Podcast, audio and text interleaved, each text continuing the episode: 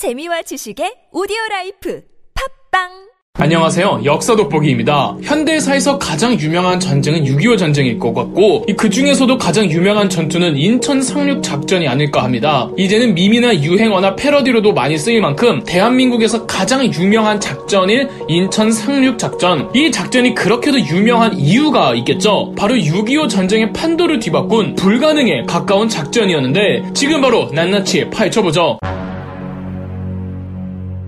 1950년 6월 25일 북한 인민군이 38선을 넘으며 전쟁이 시작됐습니다. 갑작스런 남침에 한국 정부는 속수무책으로 당했고 순식간에 서울을 뺏기고 중부권까지 북한 인민군에게 점령당했죠. 한국 정부는 대구, 이후에는 부산에 임시정부를 세웠고 유엔군은 낙동강을 최후 방어선으로 삼았습니다. 최후 방어선이란 말은 이 낙동강 라인이 마지막 전선이고 여기가 뚫리면 더 이상의 희망은 사라진 채 우리의 패배로 전쟁이 끝이 난다는 의미였죠. 북한군 입장에서는 이강 하나만 넘으면 전쟁에 승리하고 적화 통일되기 때문에 공격하는 쪽이나 수비하는 쪽이나 모든 걸 다 쏟아 부어야만 했습니다. 다행히 이 경북 칠곡 다부동 등지에서 낙동강을 넘어온 혹은 넘어오려는 북한 인민군들을 상대로 유엔군의 공습 폭격과 한국 유엔군의 목숨 건 항전으로 연전 연승을 이루며 낙동강 방어에 성공은 합니다. 그렇다고 상황이 우리에게 유리한 건 절대 아니었습니다. 어디까지나 방어에 성공했을 뿐이지 이 북한 인민군이 또 한 번 공격해올 때 우리가 더 버텨낼 수 있는지도 미지수였고 설령 반격을 감행하지 않더라도 이 낙동강 밖에서 인민군이 떡하고 버티고 있는 상황에서 우리가 그렇다고 낙동강을 넘어서 공세로 전환하기에도 애매했습니다. 당시 역량으로는 낙동강 방어가 최선이었다는 거죠. 그런데 이 전쟁을 유리하게 이끌어 가려면 낙동강을 넘어서 다시 올라가 서울 수복하고 북한까지 점령해야 전쟁에서 이기면서 승리하는 거잖아요. 그런데 지금 당장 낙동강 방어도 겨우겨우 막는 마당에 가뜩이나 당시 남한의 영토는 이 고작 경상남도에 불과하고 나머진 전부 북한에게 먹힌 상황에서 치고 올라간다? 아 현실적으로 말이 도저히 되질 않았고 상황은 암담했습니다. 무언가 결정적인 한 방이 필요했습니다.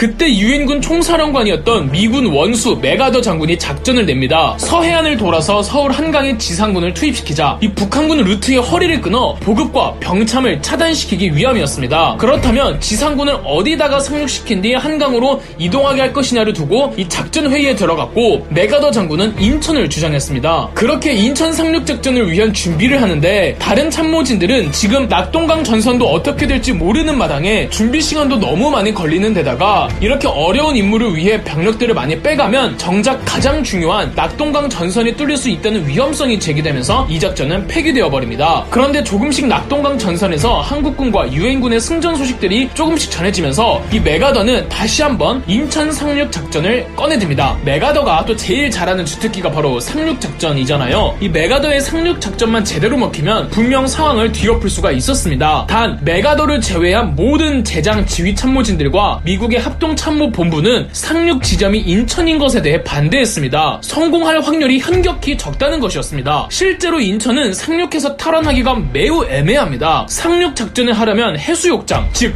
모래사장이 필요합니다. 여러분 여름에 피서지로 서해안 잘안 가시잖아요. 서해안에는 모래사장이 별로 없어요. 좋아요. 어차피 동해안에 상륙할 수 없고 무조건 상륙 작전을 감행하려면 서해안이어야 하니까 그건 뭐 분리하되 전제 조건으로 깐다고 해도 인천 바다는 조수 간 만의 차가 너무 큰 곳 중 한 곳입니다. 자칫하면 갯벌에 배들이 전부 빠져버려서 기동 불가 상태가 되어버리죠. 자칫이 아니라 그럴 가능성이 더 높습니다. 더불어 해안선이 너무 복잡하고 인천 앞에는 이 월미도 섬 때문에 작전함들의 기동에도 매우 불편하죠. 끝이 아닙니다. 인천의 해안가는 방어하기가 굉장히 좋은 지형입니다. 설령 상륙에 성공한다고 하더라도 북한 인민군이 열심히 방어하면 상륙으로만 끝이 나버릴 수가 있다는 거죠. 이 모든 걸 감안해서라도 작전을 굳이 해야 한다면 정말 많은 병력과 선박이 필요한데 그럴 수 있는 여건이 도저히 안 된다는 거죠. 설령 그 많은 선박과 병력을 차출한들 만약 작전을 실패해버리면 그럼 전쟁은 그대로 끝이었습니다. 이 참모진과 합동참모본부에서 메가더에게 반대할 때 모든 가능성을 따져서 계산해 보니까 인천 상륙 작전의 성공 확률은 5천분의 1이었다죠. 그래서 대안으로 나온 상륙 지점들이 군산, 평양 바로 밑에 남포, 평택이었습니다. 일단 평양 바로 밑에 남포는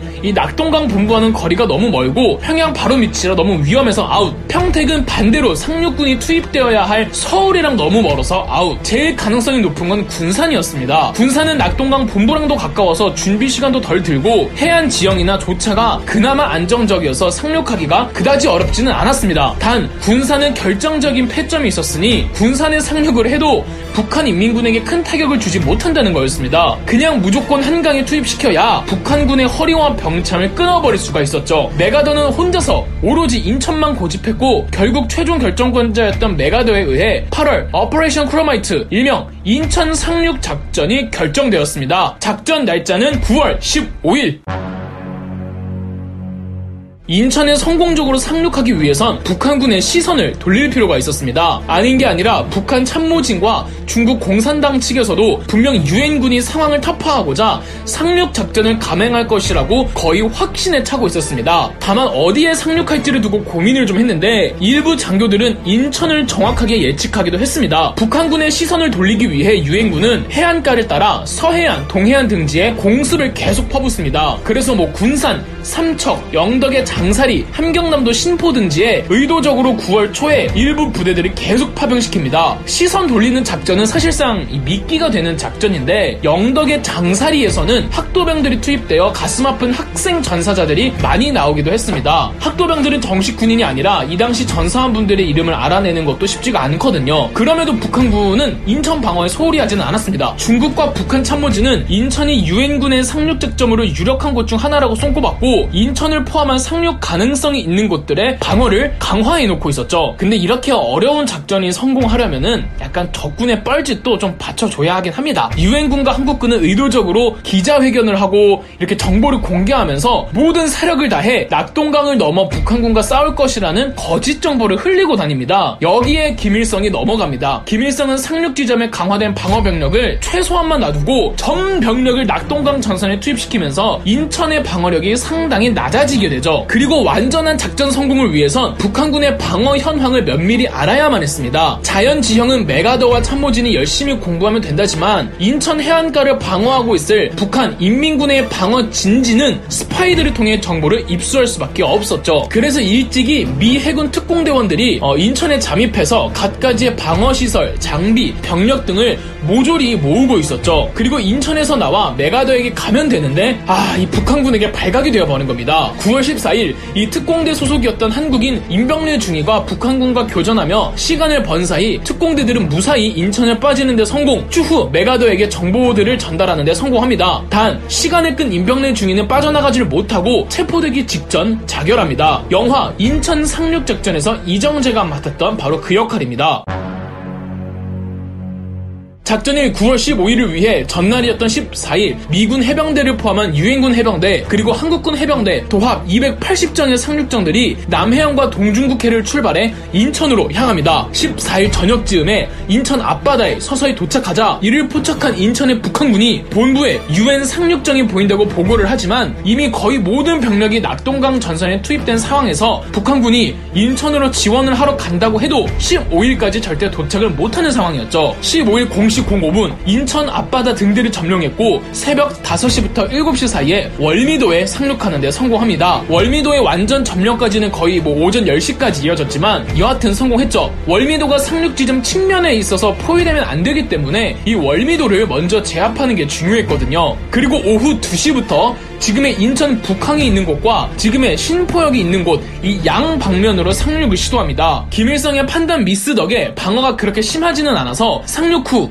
북한군의 저항이 그다지 심하지는 않았고 다음날 16일이 되면 인천을 완전하게 수복을 합니다. 유엔군은 곧바로 서울로 진격 20일에 수색대가 먼저 한강에 침투했고 23일부터 본 군대가 서울에 들어와 한 군데에 한 군데 점령해 갑니다. 북한군의 허리를 끊어버리는데 완벽하게 성공한 거죠. 작전 대성공이었습니다. 보급선이 차단당하고 돌아갈 퇴로마저 없어진 상황에서 낙동강 전선에 있는 북한군은 그래도 무조건 북상에서 후퇴를 해야만 했고 23일 총 후퇴 명령이 내려집니다. 북한군의 사기는 완전히 전멸했고 28일 유엔군은 서울을 수복하는데 성공합니다. 이때를 기해 유엔군 및 한국군 전체는 빼앗긴 영토 수복전에 나섰고 29일에는 전라도를 30일에는 강원도와 충청도까지 탈환하는 데 성공하고 10월 9일부터는 수복하는 데 그치지 않고 북한까지 진격하게 됩니다. 이렇듯 인천 상륙작전의 성공은 5천분의 1 확률을 뚫고 성공해 6.25 전쟁의 판도를 바꾸 어 버렸습니다. 판도를 바꿀 만큼 이 상륙 작전은 대한민국에게 굉장히 절실한 작전이었고 실패하면 전쟁 끝, 성공만 하면 전세를 뒤집을 수 있는 상황에서 성공 중에서도 대성공을 해서 무려 압록강까지 올라가죠. 어, 이 위대한 작전을 성공시키는데 스스로를 희생한 영웅들이 굉장히 많았습니다. 그 모든 분들에게 감사함과 존경함을 표하면서 영상 마치겠습니다. 그럼 역사 돋보기였습니다. 영상 재미있으셨다면 구독과 좋아요, 알림 설정까지 해주시면 감사드리겠습니다.